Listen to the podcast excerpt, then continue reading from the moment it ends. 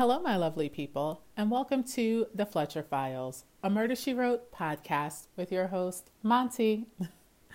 this week, we will be talking about No Accounting for Murder, Season 3, Episode 19, first aired March 22nd, 1987. And the IMDb summary reads Grady Fletcher is in big trouble again when his boss is found dead and he is the main suspect. Are we surprised? No. so we have one returner, and that is Ron Masak. And we will remember him as Lieutenant Mayer in Footnote to Murder. In this episode, he plays Marty Gillis and we will recognize him in next season, I believe season four.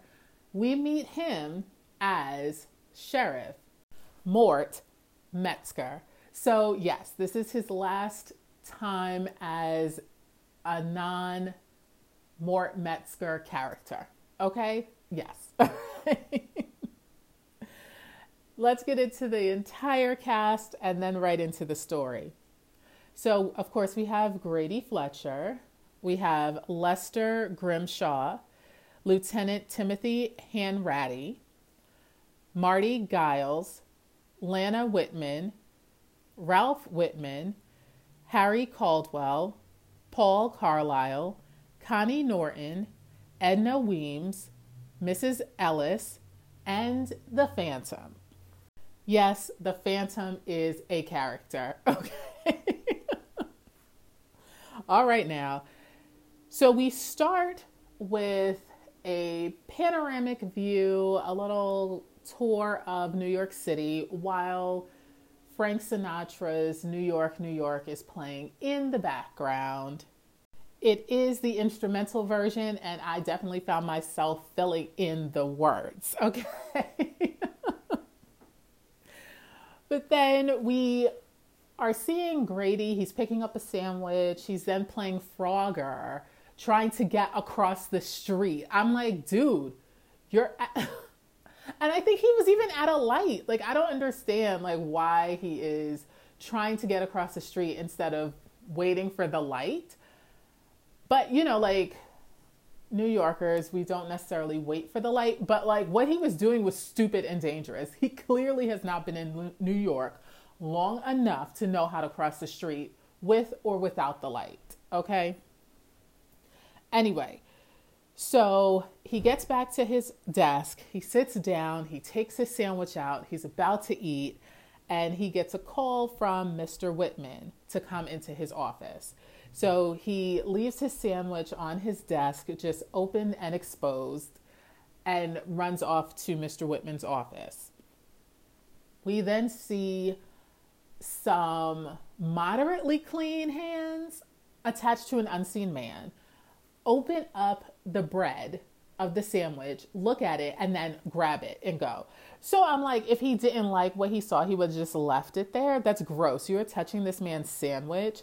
Now, I'm saying this, even if we weren't in these COVID times, that's still disgusting, okay?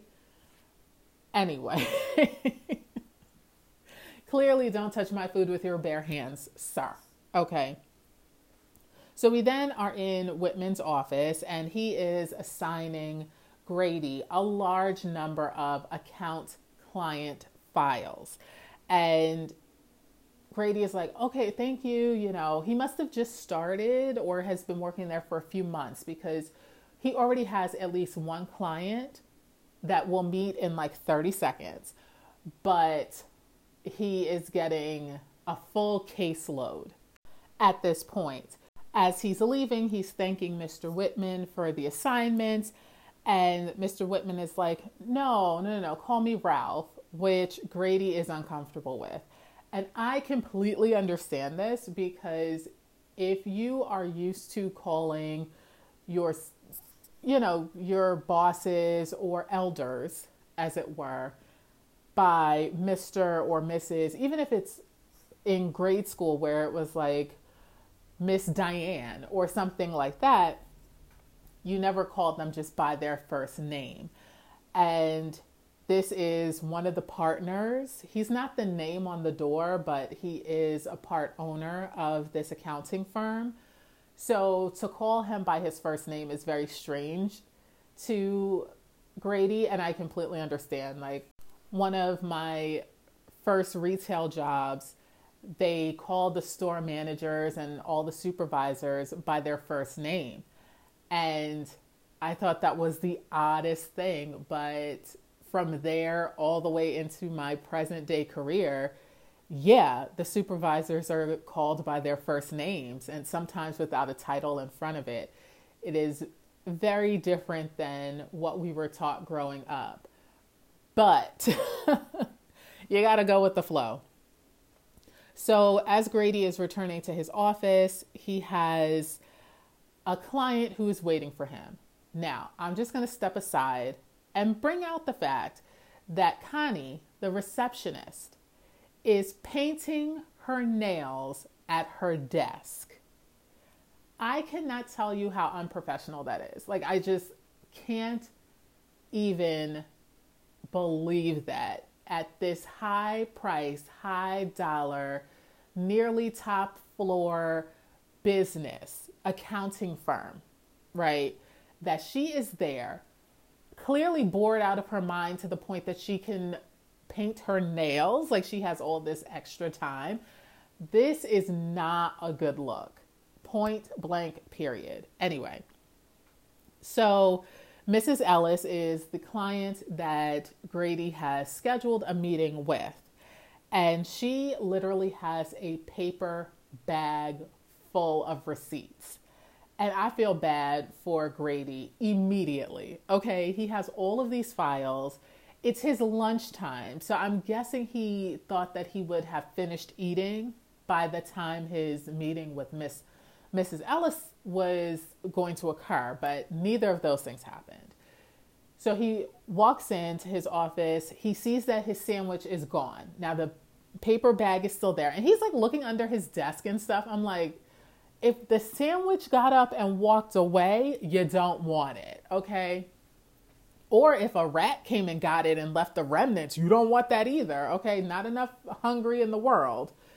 However, I'm like, maybe he should have asked Mrs. Ellis to wait like two more minutes and asked Connie to order him something from the deli.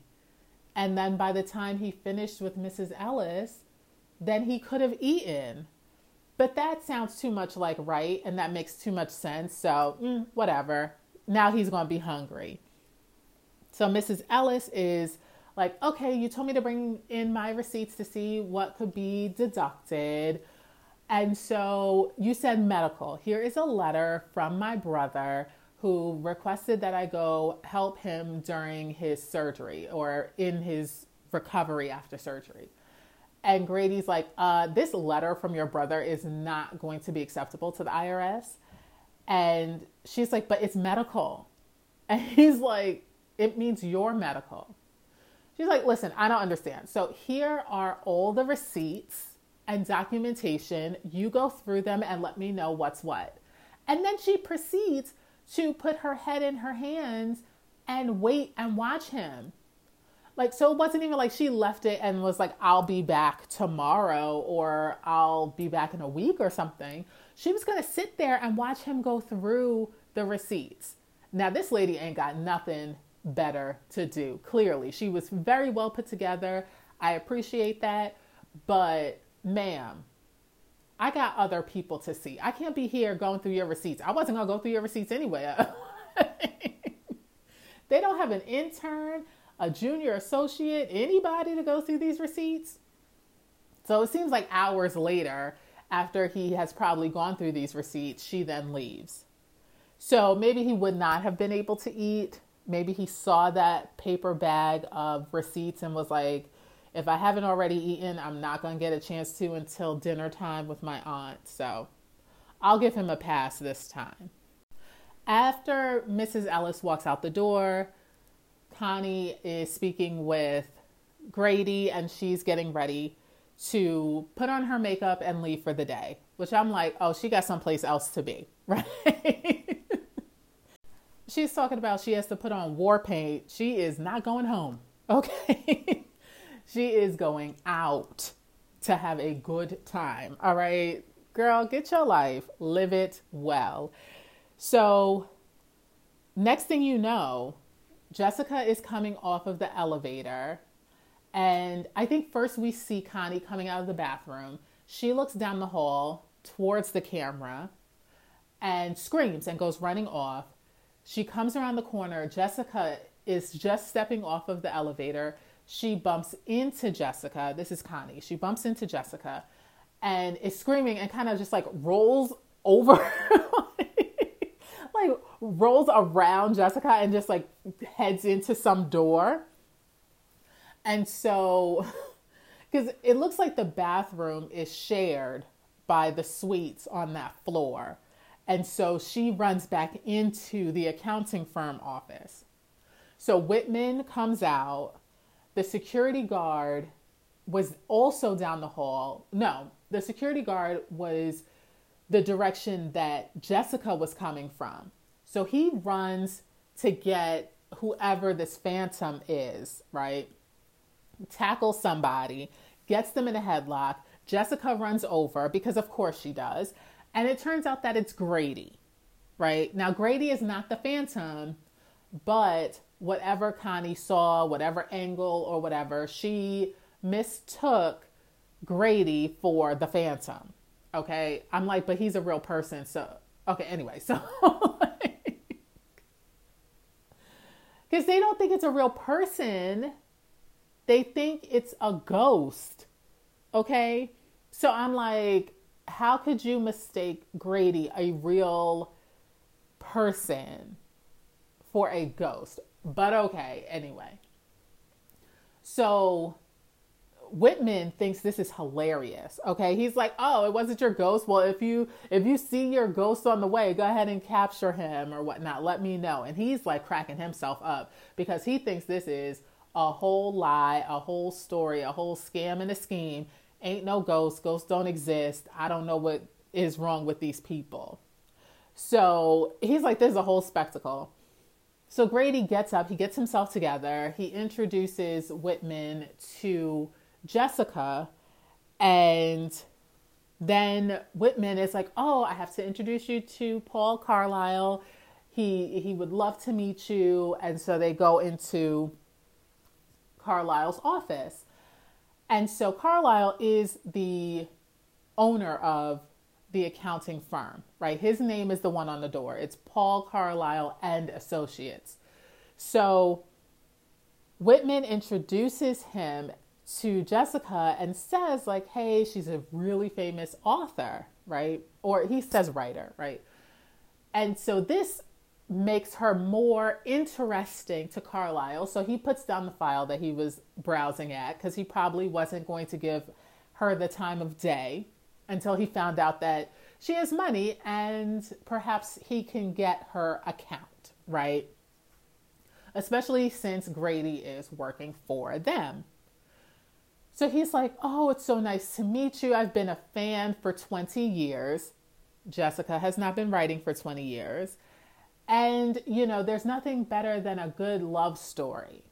Now, Jessica is extremely gracious. She is a class act and she does not embarrass him by correcting him at all. She's just like, oh, I, I completely agree. Oh, I'm flattered. Thank you. And moves on right? So this interaction, grand opening, grand closing, they say their niceties and leave. And Whitman thanks her for being so gracious. He's like, "Oh, Carlisle really doesn't read much or whatever." And she's like, "No, it's fine. It's fine." He was very gracious, meaning, you know, he did take the time to greet me and he also hired my nephew, so there's that. And it's true, like you don't want to mess things up for your family member by standing on principle. And it's like, I don't care about this man. You know, he's a human being, but I mean, like, I don't care about his opinion. I don't care if he knows me or he doesn't know me. All right, I'm here for Grady. He is Grady's boss. That's fine. Okay, if he wants to, at least he thought to lie. Okay. he took the two to three seconds to come up with a lie to make me feel good. So, all right, I'll give him that, and I'm not going to give him any issues or embarrass him, period. So, as they were leaving Carlisle's office, Whitman turns around and he says, Paul, I have the Hammond, not Hammett cheese file, Hammond file on my desk. Do you want to look at it tonight? To which Carlisle says, No, I'm getting ready to leave in a few minutes. I'll look at it in the morning. So, all three, that being Whitman, Grady, and Jessica, leave his office, and Jessica and Grady are heading out of the office to go to dinner. Whitman is on his way out as well, but then Grimshaw, who is an IRS agent, comes in and is like, Hey, I've been trying to, you know, get in touch with you for the past few days. I we really need to discuss whatever they need to discuss. So Whitman is like, "Hey, it's 6:30. Like, can this wait until the morning?" And Grimshaw says, "No." So Whitman is like, uh, "All right, you guys have a great night." To Jessica and to Grady, he's like, "I fear that my dinner is going to be a bowl of cereal at midnight." I'm like, "Oh, is he in college?" I appreciate that. I appreciate that because that is very true. That was true for many a nights. Okay. That is like, you know what? The most I can muster is for a bowl of cereal early in the morning, late at night, whichever you want to call midnight. Okay. or 1 a.m. or 2 a.m. So, so they leave and they go to dinner. And Grady is starving. He is tearing that bread bowl up. Okay. no judgment because a good bread bowl, like not necessarily a bowl made out of bread, but a bowl with bread in it and butter on the side, especially if the butter isn't cold or at least is very spreadable. Listen, I'm not mad at you. I am right there with you. Okay. so we find out about the phantom right? Just a bit more information. And Grady is like, listen, I don't necessarily believe it. However, my lunch was stolen today, and I've heard strange sounds in the wall. And Mr. Whitman says that there's other small items, stolen food, and bits of clothes. To which Jessica says that sounds more like a petty thief than an apparition. So Grady is like, yeah, you know, true, true, true. We find out that he has to actually go back to work because this is prime tax season. Now, there's snow on the ground. So I'm going to guess that this is February and they're getting a head start on personal income taxes. The business income tax, well, the business taxes are quarterly for the size businesses that they have as clients. So, yeah, I'm guessing because most people who have jobs where you get a W 2, you would get those at the end of January. So, I'm going to say this is probably February where uh, companies are closing out their books for the year and preparing for their quarterly report, well, reporting to the IRS and they're also doing personal income tax filings that are due by April 15th in each year. So he's talking about he has to do 16 hour days. So that's what I'm guessing is that up until April 15th, they are getting all of these um, clients situated. And the fact is, if that one woman, Mrs. Ellis, had all those receipts and they have to sit there and go through all of these receipts to make sure they get everybody's deductions, especially for the big companies that don't want to pay taxes. So, yeah, yeah, I can understand how you would have 16 hour days this far ahead of when the taxes were actually due. And I forgot this part, but this was super funny. Jessica says the only things that go bump in the night in this city are the taxi cabs. And I got a little chuckle from that. Okay. so the next scene, we see Jessica and Grady in a taxi. The taxi drops Grady off at his office, and Jessica is still in it because she's going to go to her hotel or maybe to Grady's home. I don't know where she's staying this trip. And a woman comes up to the taxi to try to hail it and sees Jessica in the back. And Jessica just shrugs and is like, I got the taxi. I don't know what you want me to do. And the thing is, she wasn't even going to move over. Like, I don't know where this lady's going. I'm not about to share my taxi cab. Good for you, Jessica. Good for you. Now, we don't know who this woman is, but I will tell you, we find out that this is Lana Whitman, Mr. Whitman's wife. So the next scene, we are seeing Grady enter the office. So the outside door to the office suite is locked. So he unlocks it, he goes in, he sees Mr. Whitman's light on. He goes up to the door. He's calling out Mr. Whitman's name because he wants to let him know that I'm there. And so he doesn't get scared or call security or the police or something. Like, hey, I'm back. I'm going to be working, just so you know. He walks in and Whitman is at in his chair slumped over, dead. So Grady runs over. He does not touch anything. He realizes he's dead and picks up the phone and dials for security. He dials zero. And he's asking for them to send help. And as he's turning, he sees red paint on the wall and it reads, Leave me alone or I'll kill again. Now he is shocked beyond belief here. And he is holding the phone, but he is shocked to the point where he can't say anything. And you hear the person on the other side like where is the emergency? Where is the emergency? What happened? The next scene has the police reviewing and examining the scene. And jessica comes in looking for grady at which time she meets lieutenant barney hanratty okay and we will see barney a few times throughout the series. So Hanratty tells her, hey, he's giving a statement, that being Grady.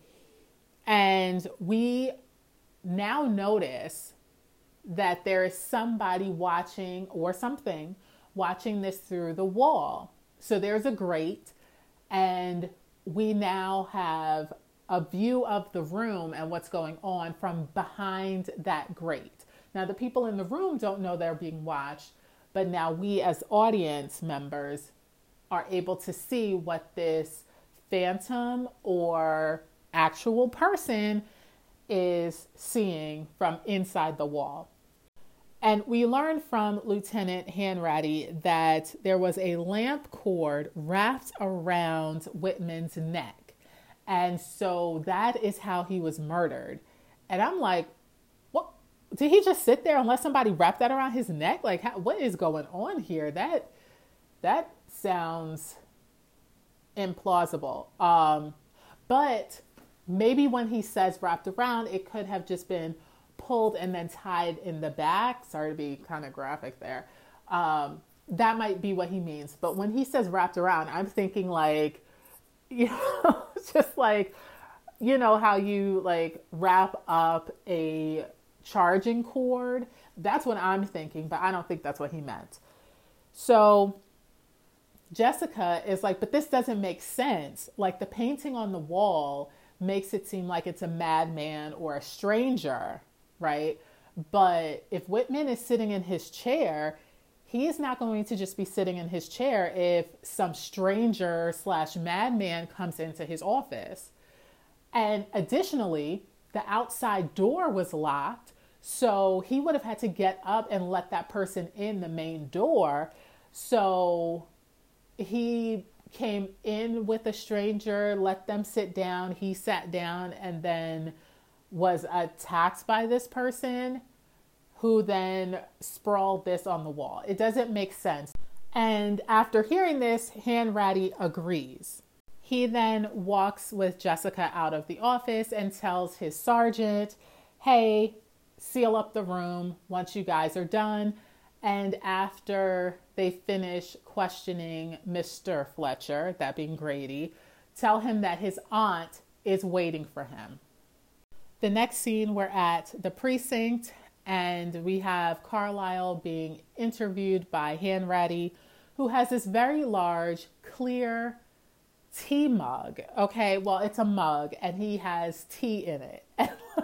And like, this is the most random thing I have ever seen. Like, I, I just cannot wrap my head around it. It's so random that he has this like gigantic mug. Okay. That is half filled with tea and a gigantic tea bag. when I tell you it was distracting, it was distracting. Anyway, so Carlisle is like, Are we done? Because I got to get back to work. I got to get to the office. And Hanratty is like, uh, Your partner was murdered and you are open for business today. And Carlisle is like, because Carlisle was like, Oh, he is a very good, close personal friend of mine. And so Hanratty is asking the questions that everybody has. Like, so how you seem to bounce back real quick. Like his body is not even truly cold yet. Okay. And Carlisle is like, I am a CPA, not a sentimentalist. Sir, you need to be a human being to feel some type of way. Like, you don't have to be a sentimentalist. Like, someone that you knew for many years was murdered, but not only murdered, but murdered in your office. Okay? Like, so that is disturbing to everybody. And the fact that you're not moved by this and then you're making your staff who maybe as you say sentimentalists or people with souls i guess you know interchangeable that maybe they're upset about this and maybe they're disturbed by this and uncomfortable about this, but you're making them come in to work as if nothing happened. And I'm like, that's that's disgusting. Actually, that that really is. That's not like, oh, it's business. If he had been murdered at home, that's sad and and upsetting, right? But the fact that he was murdered in this office and you've opened this office up even with his office his personal office where he was murdered the crime scene being sealed it's still so disrespectful. It really is. Not only to the person who was murdered but to all of the people in the office who knew him you know what i mean so but i can't say that Carlisle is wrong in the sense that perhaps there are clients of theirs that need their taxes prepared and filed and other accounting work done that they don't care that this man is gone. Like, don't you have somebody else who can do it? So, yeah, I guess he has to be that person to say, hey, at the end of the day, it's the clients that are the most important. I can't be concerned and consumed by emotions. But I'm like, you didn't have to do that to your staff, though. That's the messed up part. So, the next scene, we are back at the accounting firm office with Grady, Connie, and Grimshaw from the IRS. And Grimshaw wants to speak with Grady. And Grimshaw does not care that a man was murdered the day before. And he was talking about the IRS has a heart. I'm like, uh, no. This man is not even in the ground yet. Okay, his body hasn't even been released to his family, and you're out here like, well, he did. So I'm going to have to talk to you because he said that this account was yours, sir.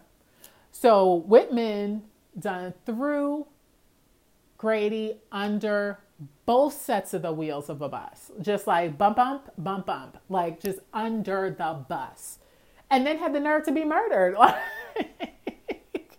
he set him up far in advance of this, which we'll find out, okay? But the night before he was murdered, so he was murdered later that same night, right? He meets with Grimshaw and he tells him, This is Grady's account I don't know anything. This is Grady's account. So now it's the next morning, and Grimshaw's like, Well, he said it was your account. Like, listen. he he expected to live. Now Whitman expected to live. But I'm like, how messed up is that, right? That you survive. Let's say he did he wasn't murdered. You expected to throw Grady under the bus and there be no consequences of that. So you were going to look that man in his face the next morning like, "Yeah, Neptune Ventures is your account. I don't know what you're talking about. That it's mine. I gave it to you. Oh, you can't find the file? Well, that's your problem." Really? You were going to do that to him? Wow. So yeah, you deserve to die. I'm not even gonna lie about that because that's messed up. Grady didn't do anything to anybody. Okay, he may be a little simple sometimes, but he didn't do anything to anybody, and y'all set that poor man up to take a whole fall on some straight up tax fraud, years upon years upon years in federal prison type tax fraud. That's messed up. That's messed up. So, of course, Grady is scared because he has no idea what this Neptune Ventures is. And Grimshaw thinks that he's lying and trying to play dumb and innocent, but that's not going to work on Grimshaw. But Grimshaw doesn't know that Grady is not pretending to be dumb and innocent. He actually does not know about this stuff. So he is like the perfect scapegoat because they know that Grimshaw is never going to believe that Grady doesn't know anything, and Grady doesn't have anything to give them, any information to give him, so he's gonna go up the river for this. Now, Jessica has no idea any of this is going on. She is driving in the car with Hanratty, who basically is like, Oh, you're a very wise and logical woman, and very much like my wife who has passed away many years ago. We used to sit and discuss my cases, and she would give a logical explanation for them. It was very helpful. And, you know, if I could find another woman who was as logical as her, you know, it would be extremely helpful, especially in this case. And when I tell you Jessica was legitimately flattered by this, like legitimately flattered. And I was like, that was kind of cute though. And she's like, oh my God. Yes, you know, I'm just I'm just very observant and very logical. I would be honored to help you, basically. And you know what, this is perfect because she didn't have to ask to be a part of this. She didn't have to trick her way into being part of the police investigation. Lieutenant Hanratty just saw it. Like in just speaking with her in those few conversations they had, he knew that she was someone who could help him, right? Someone he could trust. So I like the fact that he was able to read this situation immediately and get her on board for no other reason than knowing that she would be helpful in him getting to the truth. And he doubted that it was Grady. So it was much easier to be willing to work with her when he did not think there was a conflict in the sense that, oh, no, her nephew really is the murderer. I can't let her know that I know that he's the murderer. So I like that scene very much, as you can tell. Okay. so the next scene, we're back at the accounting firm office with Carlisle and Grady. And we find out from Carlisle that some years ago, Grimshaw tried to get Ralph, that being Whitman, on tax fraud charges. However, Whitman, quote unquote, made mincemeat out of him and his supervisors. And so Grimshaw has been after Whitman for years since then. And Grady was like, well, maybe he got him last night. Like they were here together when the rest of us left. So Carlisle's like, uh, maybe, I don't know. But anyway, show Grimshaw everything you were working on with Whitman. And Grady was like, I was not working on anything with him, at least none of his tax shelter. So I don't have anything to show him. I wasn't working with Whitman on the files that he's talking about. So Grady leaves the office, and as he's walking out and Carlisle is closing the door, you can see on Carlisle's face like a questioning look. And so I don't know if he was surprised that Grady wasn't in on this or if he was relieved that Grady didn't know anything about these tax shelters. It's I don't know yet, but I have a sneaking suspicion that we'll discuss later. So we're still in the office. We're in a different part of the office, or maybe a different part of the building. I'm not sure. And we find out that Grimshaw was at the office until 7 p.m. So at Carlisle and Associates until 7 p.m. with Whitman, and that the security guard saw him leave at 7 p.m. We also find out that the, the police have been unable to get in contact with Ralph Whitman's wife, Lana. The police sergeant walks away, leaving Hanratty and Jessica standing there, and the elevator door opens, and it's the security guard walking out, Caldwell. And so Hanratty asked him, Hey, you know, what time did you leave? Right? I was told that Grimshaw left at seven and you saw him leave. What time did you leave? To which Caldwell said, 8 p.m. And Mr. Whitman was alive and he was there by himself when I left. Caldwell, the security guard, then walks away. We then have Grady and Jessica in Grady's office. And Grady is like, I missed the semester on tax shelters. There are no Neptune Venture files in the paperwork that he gave me the day before. I don't know what this Neptune Ventures is. I don't have any files for it. I don't know what I'm going to do. And so Jessica is like, well, the files are probably in Whitman's office, which is sealed. So they're kind of at an impasse. While they're speaking, we then hear someone yelling about wanting to get into her husband's office and why can't she get into her husband's office? She has the right to. And Jessica goes and looks out the door, and it's Lana Whitman, Ralph's wife, and Carlisle. And Carlisle is like, hey, the police have it locked up. I can't let you in, it's sealed. So let's take a quick step to the side from the review. Okay? You cannot convince me that there is any business in the world that would allow a spouse into their deceased partner's office, okay, just because they're the person's spouse, okay? There are company documents in there, confidential information, company property. You know what I mean? Like if she were an actual partner in the firm, the accounting firm, then yes, of course, you can make an argument that you should be able to go into that office because you are a member of the firm.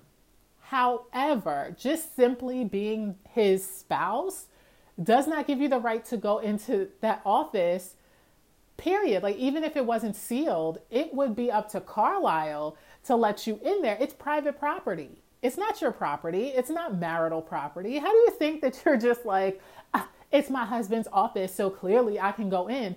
It's not your husband's office at the house. That is different. okay. How are you walking into these people's office suite and like demanding to be let into your husband's office when you are not on the payroll? Okay. So, how delusional is that? anyway, anyway. So Jessica then basically calls out Lana. She was like, Oh, hi, nice to meet you again. And she's like, What are you talking about? We've never met. And Jessica's like, Yeah, you tried to commandeer my taxi last night when you were leaving this building. To which Lana was like, I was not here last night. And Jessica's like, We both know you were. And based on the current circumstances, I'm going to need to tell Lieutenant Hanratty and it would probably be best if you also come with me and explain yourself. So she does just that. Okay. I love this Jessica. She was like, what we're not going to do is try to make me out as a liar. We both know the truth. Let's get down to it. Let's get this done. So Lana is like, well, I'm going to have to speak with him anyway, so I might as well do it now. Uh, yeah, you better do it now. Okay. so as they're getting ready to go down to where Lieutenant Hanratty is, because he's still in the building, apparently. Carlisle says to Grady, Grady, the Hammond file is in my office. You may need it for the meeting this afternoon. So Jessica hears this and then walks out of the door to follow Lana to where Hanratty is. So the next scene, we have Jessica standing to the side. We have Hanratty and Lana. Now they may be at the police precinct. I really cannot tell. And Lana says, Yes, I was here to see my husband last night. Hanratty brings up the fact that they were having a lot of trouble trying to contact her. And basically, she's like, Listen, okay, I was not at the house last night or the night before. Yeah.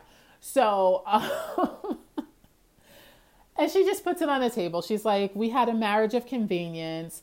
We would even go on our own vacations. I preferred like the south of France, and he preferred the Cayman Islands, which triggers something in Jessica's head. We see a look on her face, but it doesn't go further than that at this point.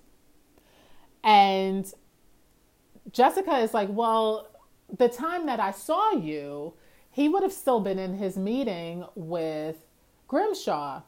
And so Lana was like, I actually didn't get to speak with him. I went up to the office, the door was locked. I knocked on the door a few times and no one answered, so I left.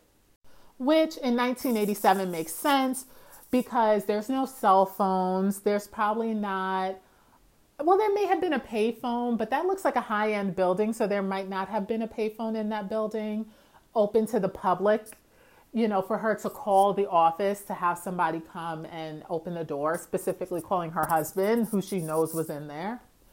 So it's believable that she was like, you know what, it ain't that serious. I'm about to go hang out with my lover. And I was just going to give him a heads up about that, but I guess he'll figure it out when he get home and I'm not there. And was trying to go about her business. So as they're finishing up there, there is the sergeant comes downstairs and kind of interrupts and he's like i'm sorry to interrupt but there we have trouble upstairs so actually yes they are still in the building where the carlisle and associates accounting firm is located so they go upstairs to the suite and there's yet another message in fresh red paint on at least two of the walls one says get out i couldn't read what the other one said and the security guard was like, This definitely wasn't here last night. The paint seems fresh. It's the maintenance woman who found it and was completely freaked out. She's speaking with Jessica, who's like, Is there any area of this office where the, you feel the spirit the strongest? And so she takes her to the janitorial closet, which is like a room. It's not a closet, it's a legit room. And she walks in, and the woman, Mrs. Weems, is the maintenance woman's name. She's putting on her coat. She's like, Listen, I've been working in this building for 40 years, and you know what? I'm calling it a wrap. Okay. I'm not dealing with ghosts and spirits and demons and devils and all that stuff. No, no, no. Okay. No, I'm done. Done. And she's like, Good luck. She crosses herself and gets the heck out. And I'm like, Ma'am, you're better than me because I would have been in there with some holy oil. And if that didn't work, then I'm going to have to quit. Okay. Because that means the Lord's telling me to get out. Okay. this ain't for you. This ain't for you. So. So Jessica's looking around in the janitorial room, right? And she finds a trap door. It's not really a trap door, it's a hidden door that leads into the space between the walls, right? So she grabs a flashlight, which is conveniently in a toolbox that is perfectly placed right next to this hidden door. She goes in, and after she walks a little ways, we see at the feet of an unseen man step into the wall space behind Jessica. There is something of a confrontation. It's not aggressive, so I don't I don't want you to think it's aggressive. But we find out from the man who lives in the wall that he actually lives there, that he did not write on the walls. This is his home. He would never vandalize any of the offices, that he basically is able to survive because he steals food and scraps of clothes to be able to survive, especially I guess during the winter, because I'm sure they turn off the heat over the weekend, probably. So, yeah, well, maybe he hangs out in offices. Maybe some of them have space heaters, but he's like, he's been living there for years. We don't know how many years, but he has found a home in the walls of these buildings. He says that he didn't hurt anybody. He would never do this because this is his home. Like, he has no reason to bring attention to, you know, this building and perhaps get found out. He's like, listen, there are pathways that I haven't even found throughout this building, especially with all the remodels and stuff. So there could be somebody else living up in these walls that I just don't know about. But what I do know is that I did not hurt anybody. Now, yes, I was out here stealing stuff to survive, but I did not hurt anybody. And I definitely wasn't out here vandalizing and committing other property crimes. He then tells Jessica, just keep heading straight and you'll be able to get out of here. And he basically disappears. Like it, he's not even seen like running down the hall. Like he is just gone. Okay. And so Jessica believes him. She believes him. And she even tells Hanratty about it. She shows him the entrance that she found.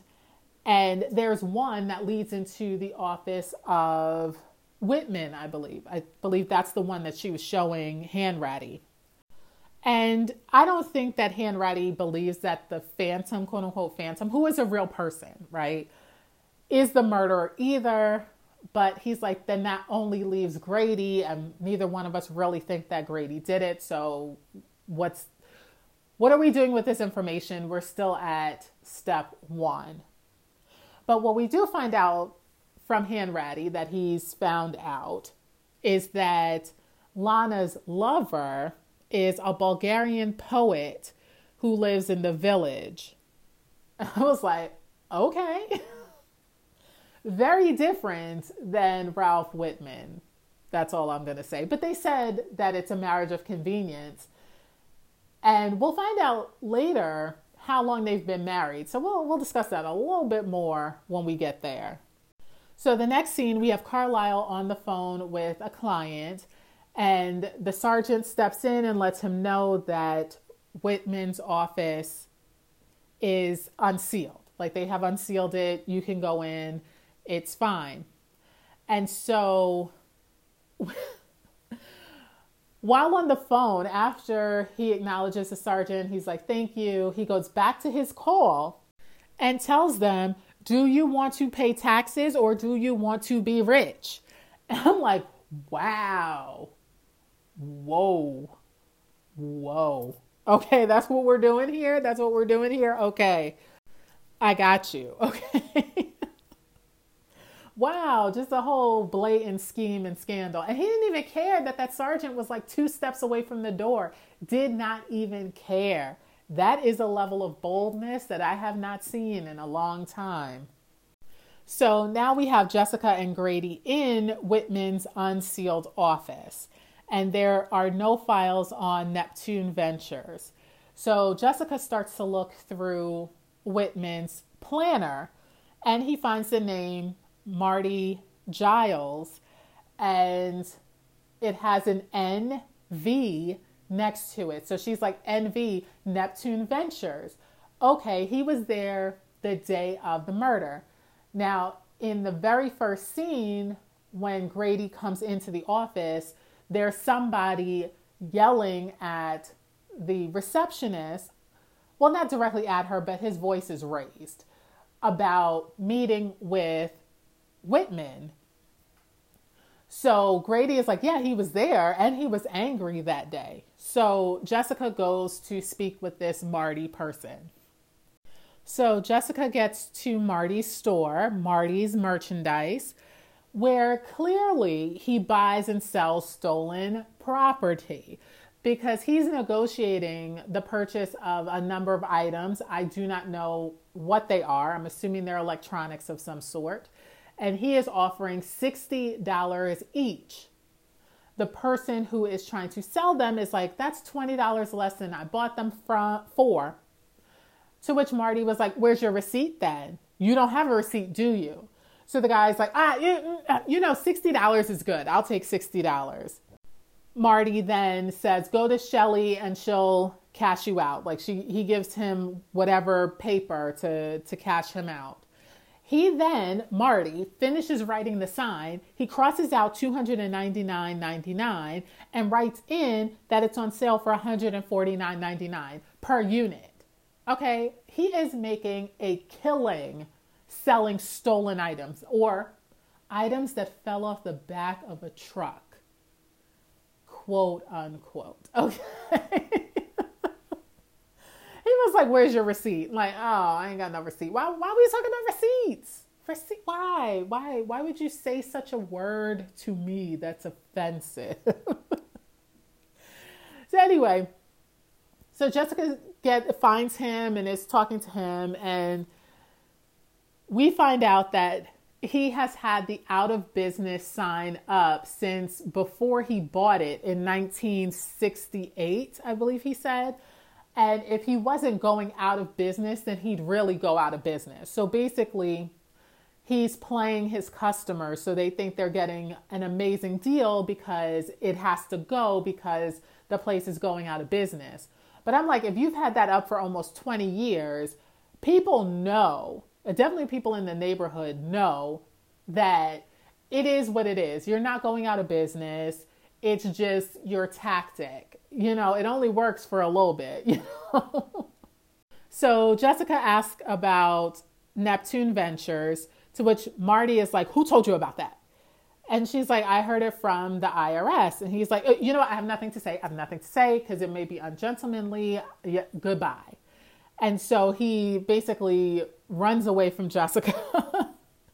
so the next scene, we are in Grimshaw's office at the IRS with Grady and Jessica. And Grimshaw is like, Now I've heard of people bringing, what did he say? He, he said he's, oh, I've heard of people bringing their accountant to an IRS interview, but I've never heard of an accountant bringing his aunt to an interview. And Jessica's like, Well, actually, I'm working with the police on the Whitman murder, unofficially, of course.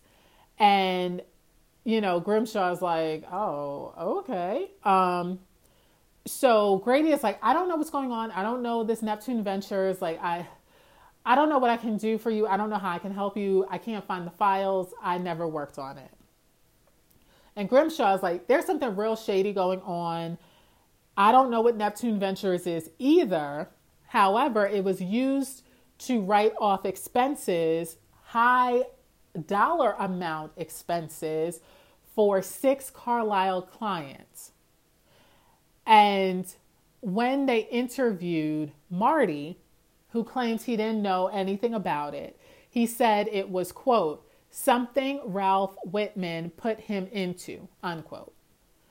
So now things are starting to come together, at least for Jessica. And I think Grimshaw is starting to get it a little bit, but he's asking Grady, like, what's going on? And Grady is just like a fish out of water. He just keeps opening and closing his mouth and looking around, and he just cannot form words. And I feel bad for him because he is in the worst position because he honestly does not know.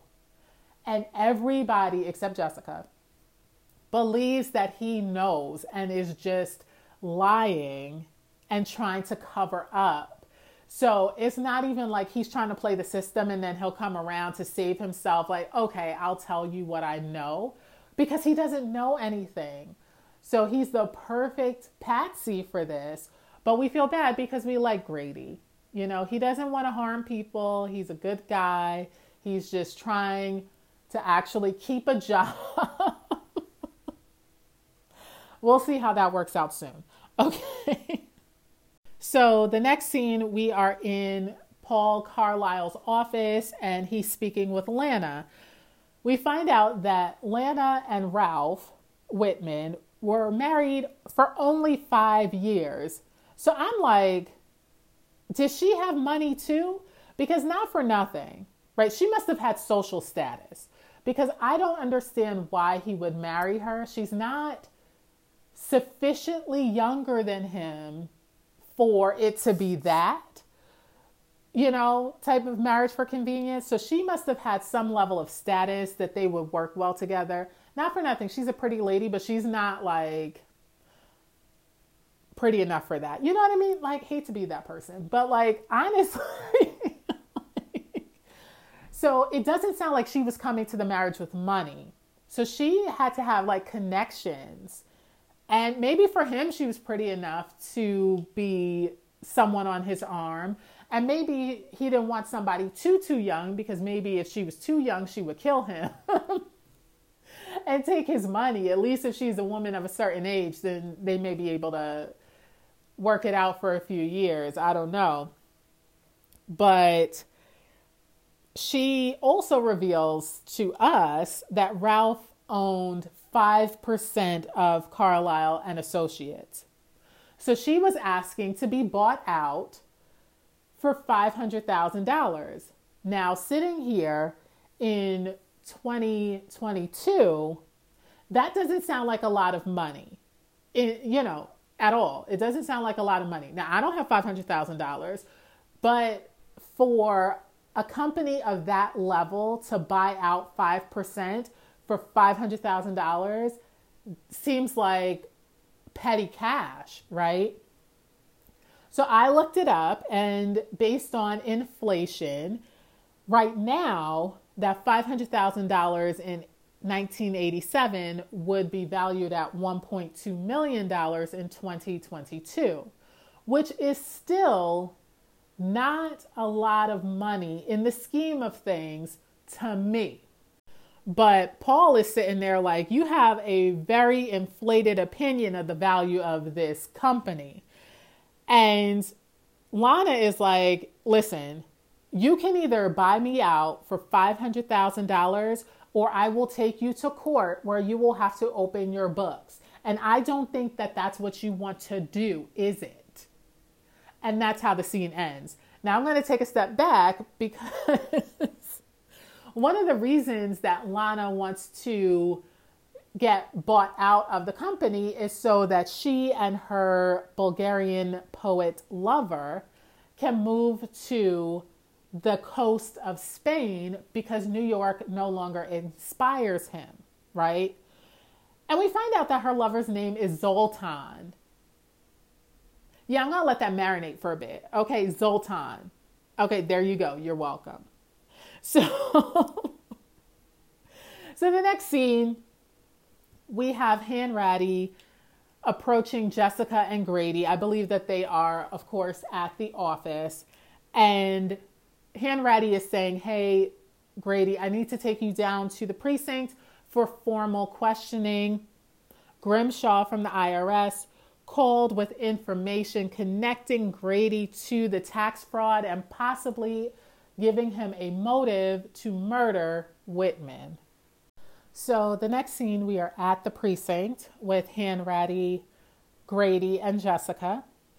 And Hanratty asks Grady, Have you ever been to the Cayman Islands? And Grady says, Yeah, a few times on behalf of Whitman to meet investors. And Jessica is surprised by this. She's like, You never told me that. He's like, It was for business. Like, Whitman sent me down there. So I, you know, I don't know, maybe you should have told your aunt that you were going out of the country, like just just for safety reasons. I, I think that's what she was more concerned about.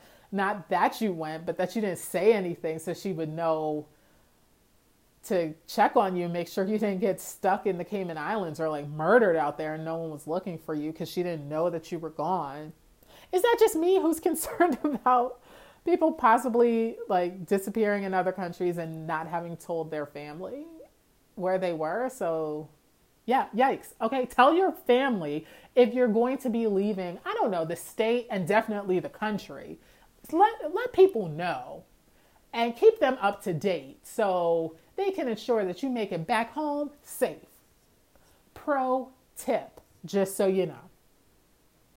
So we find out from Hanratty that there was an account in the Cayman Islands opened six months ago in Grady's name with his signature as the authorized user.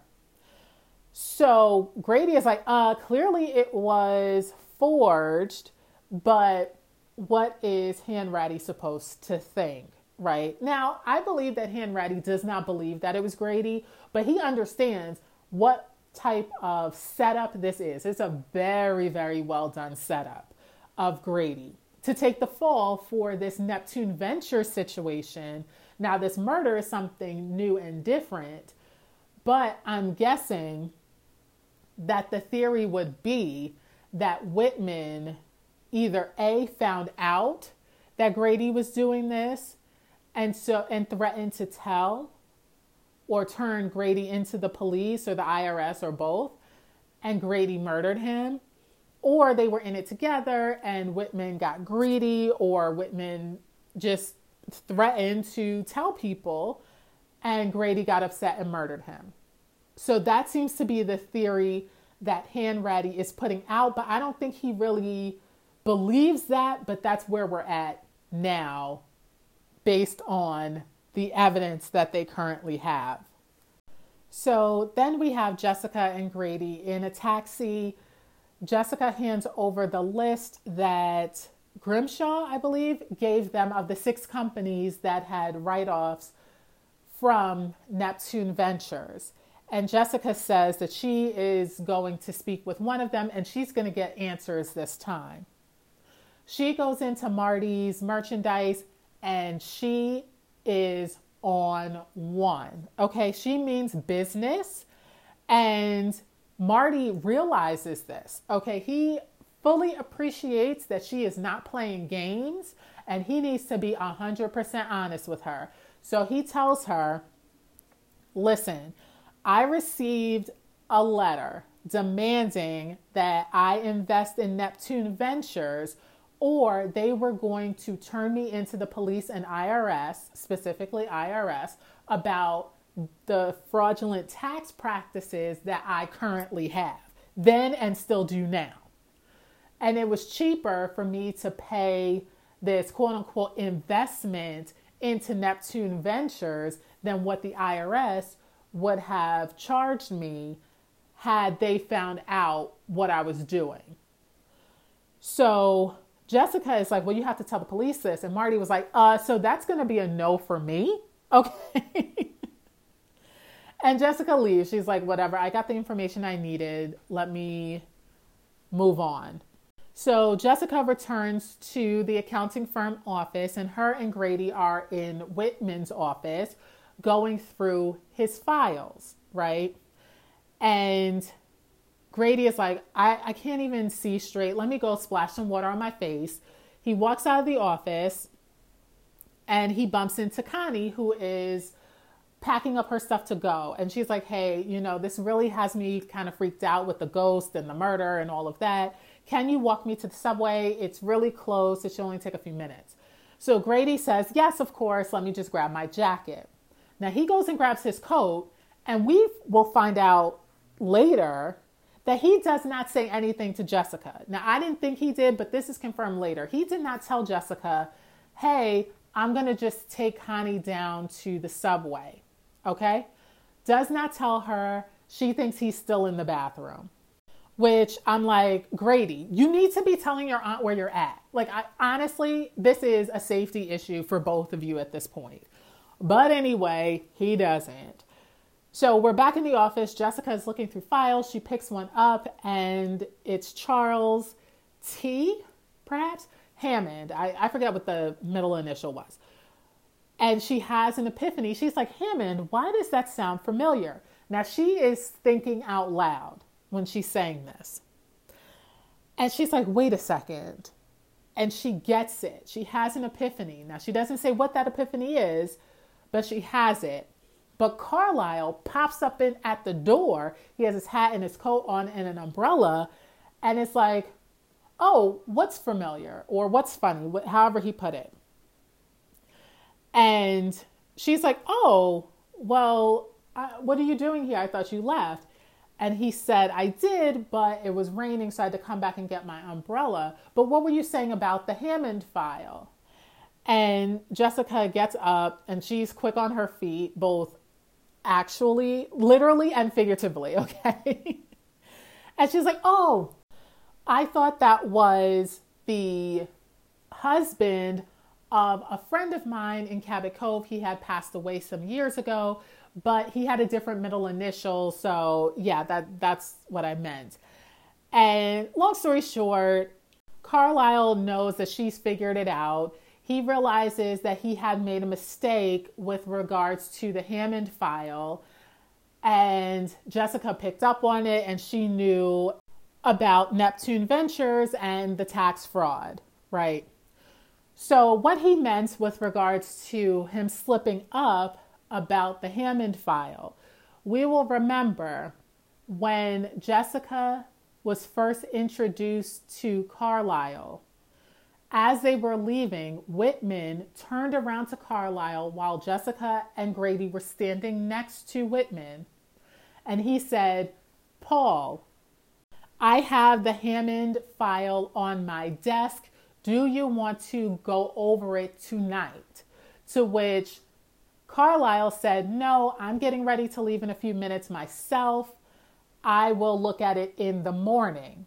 Now, that night, Whitman was murdered and his office was sealed before anybody else came in, right? Because Grady found Whitman murdered, called the police, the police came in, and after they finished looking in, so the only other person who came in was Jessica, which I'm like, uh, crime scene. How about we not? But the body was gone by then, so mm, kind of.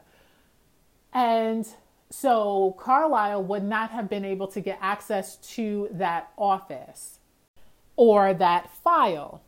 Now, we will also remember that when Jessica confronted Lana about the fact that she was there last night, when her husband was possibly still alive, probably still alive, but she was there and the police wanted to talk to her.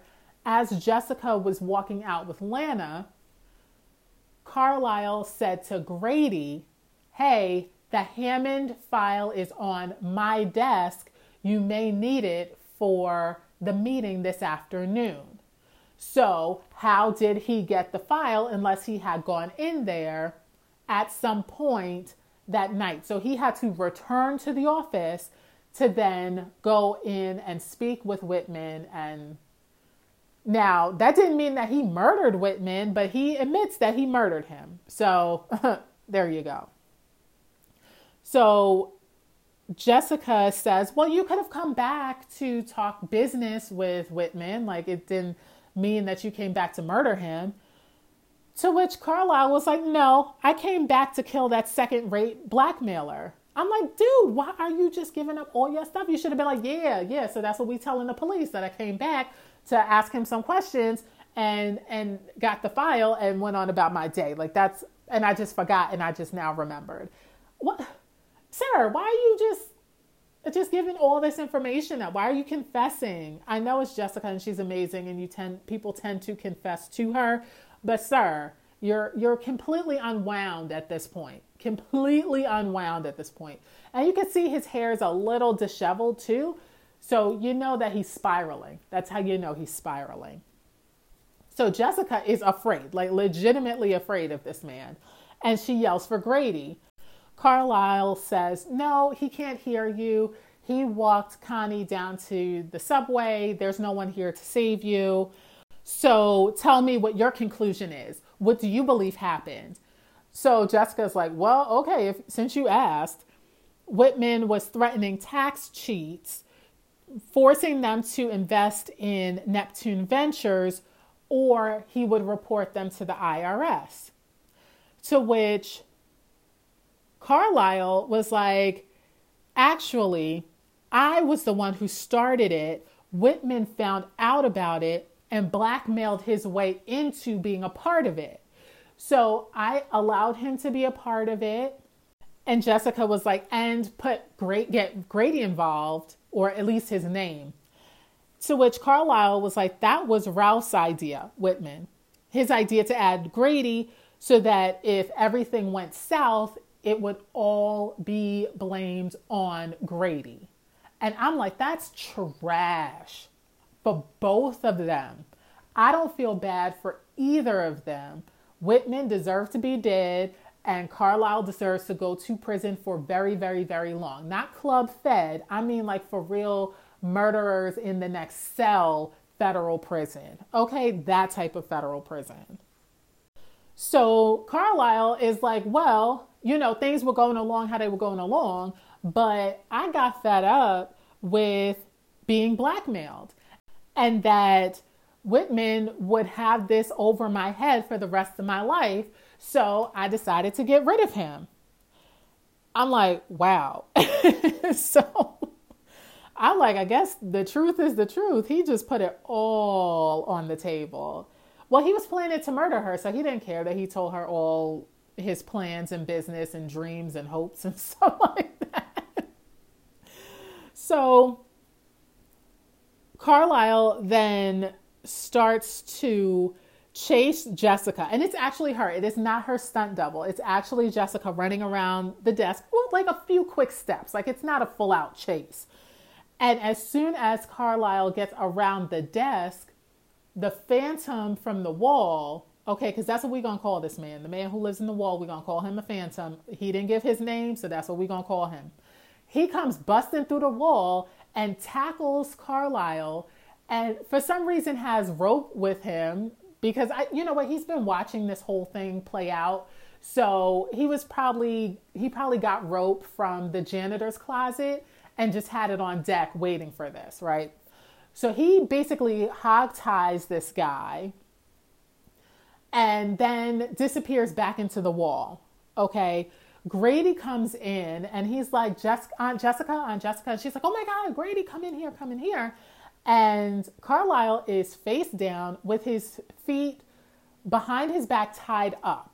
Okay. Just knocked out. And Grady's like, oh my God, did you do this? And she's like, no, like it was the man who lives in the wall. he did it. He saved my life. He saved my life.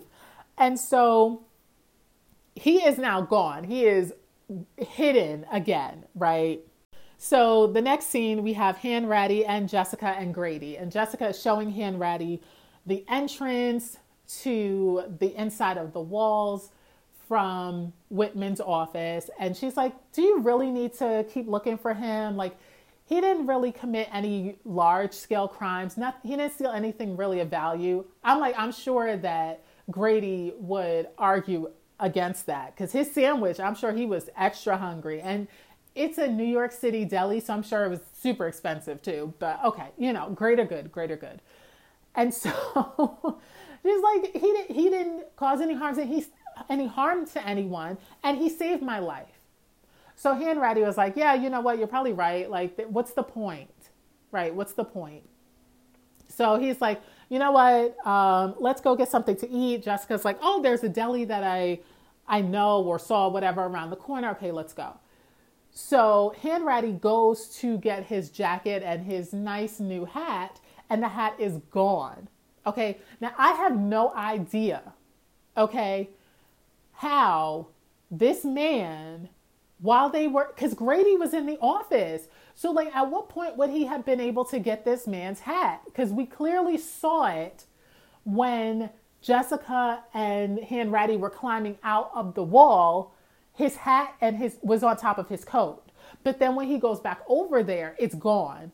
And we then see the man inside the wall, the phantom, putting on the hat. And I'm like, that doesn't make sense. Okay, that's impossible. Okay, is he actually a ghost and can go through walls and somehow make the hat disappear and then reappear when he's back inside the wall? Because that's impossible that nobody saw him. Okay, come out and get the hat. He would have had to go past Grady while Jessica and Hanratty were in the wall, or all three of them once they were back in. So I'm like, that was cute, but it's impossible for that to have happened, actually, factually. So, anyway, so that's that on that. Okay. and Hanratty took it in stride because he could have been like, no, we about to burn this building all the way down. Who stole my hat? okay, sir, I wasn't going to arrest you, but you out here stealing hats from me, which I'm like, that's rude because the lieutenant was going to let him live, right? And you go and you steal his hat? Like, what? That's terrible. Like, that's actually terrible. Like, not nearly as bad as murdering somebody, clearly. But come on now. That was that necessary? No, it wasn't necessary. Okay. Anyway, so, a pretty good episode, I must say. And this had a two for one for Grady. Not only did one of his bosses get murdered and he get blamed for murdering the boss, but another boss is the one who was the murderer. So, we've previously seen Grady with a boss that was murdered and he was blamed for it. And in a different episode, his boss was the murderer, right? Here we got both of them, both situations, okay? Oh, poor Grady, a whole a whole mess. But at least he didn't um, get and lose a relationship. So there's that. Like he definitely had eyes for Connie, the secretary. And she was giving him a little play, but not a lot of play. So you know, she wasn't out here breaking his heart or anything like that. So at the very least, he may not have a job, but his heart wasn't broken. So, you know, half dozen of one, six of the other. So next week, we will be talking about the cemetery vote. I will tell you now, I do not particularly care for this episode we will find out why next week. Now, I've said that before, right? and then I was like, oh, actually, this episode isn't so bad. But I feel like there's issues, a lot of injustice that occurs in the episode next week that does not sit right with me. Okay. So, yeah, yeah. But it'll be a full review and we'll have fun where we can have fun. But just a heads up, is not one of my faves. Not as bad as Funeral at 50 Mile. Now, not we're not on that level, but it's one that I don't necessarily care for. So expect a lot of judgment. okay. But we'll see. We'll see. Again, you know, it's been quite a few years since I've watched it because I don't care for it. So we'll see how it goes next week with the review. But anyway, until then, you can find me on Instagram at the Fletcher Files Pod on Instagram, on Facebook, Meta, at the Fletcher Files Pod page on Facebook, Meta. and of course on Patreon, link in the description box, the Fletcher Files Pod on Patreon. So I look forward to seeing you all next week for the cemetery vote because we're going to get through that together, okay? But until we meet again next week on Sunday at 5 p.m., you promise me that you will have an amazing week, and I will do the same. Bye.